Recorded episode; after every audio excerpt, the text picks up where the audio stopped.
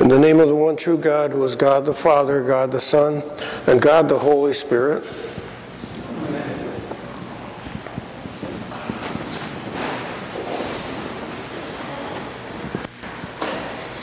I think if there's one thing we can all agree on this morning is that we need the Lord every day. But I think it's also true that there are occasions when we really need, desperately need the love and the healing that comes only from Jesus. And those are occasions when there's a serious illness or an injury from a bad accident, perhaps a financial problem, want, or other things, the loss of a dear friend, trouble in school, trouble with college or high school or nursery school. Those are times when we really need Jesus, and we all have them.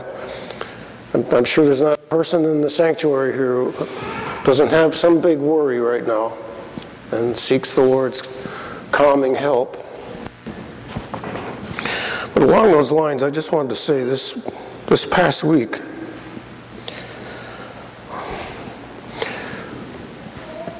a dear friend of ours prayed for us. I don't want to embarrass her, but her name rhymes with Wisa. Anyway, she said to us in this prayer, and it has really stuck with me, Jesus went through locked doors. He pushed away stones and got out of a tomb. And even in the Apostles' Creed, it says that he descended into hell. And her point was, there's nowhere that Jesus cannot and will not go for us, to heal us and save us. Nowhere. He'll go anywhere. And as a neighbor of mine said, I related this prayer to this neighbor of ours, and she said, yeah, but you have to ask him. He won't just do it. You have to pray and ask him. Well, in any case, that has stuck with me.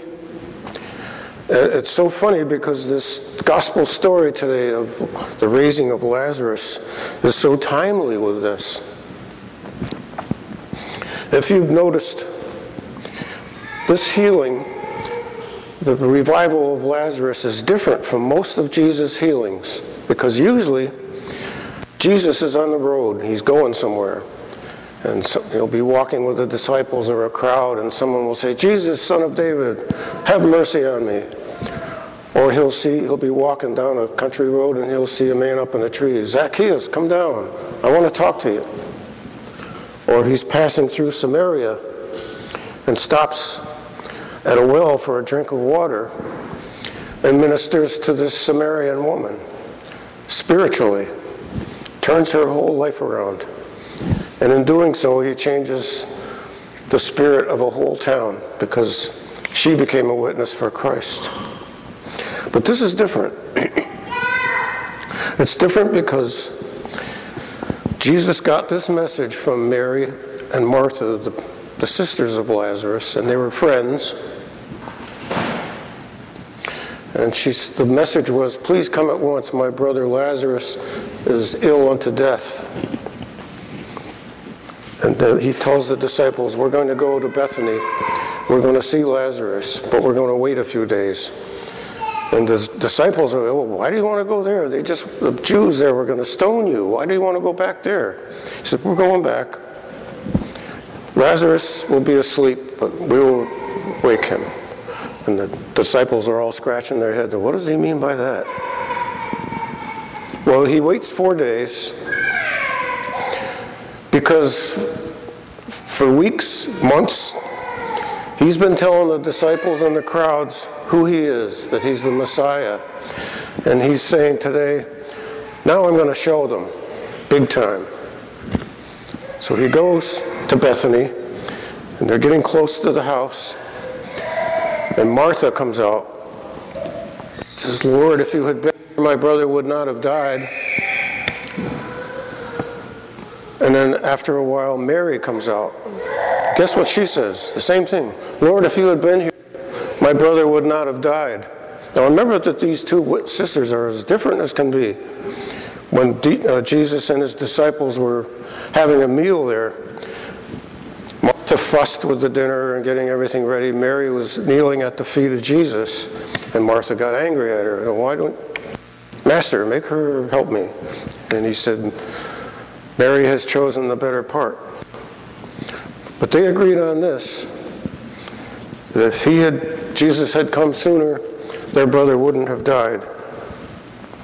But there was a reason that he did this, because he wanted to prove to the sisters and to all else who doubted him.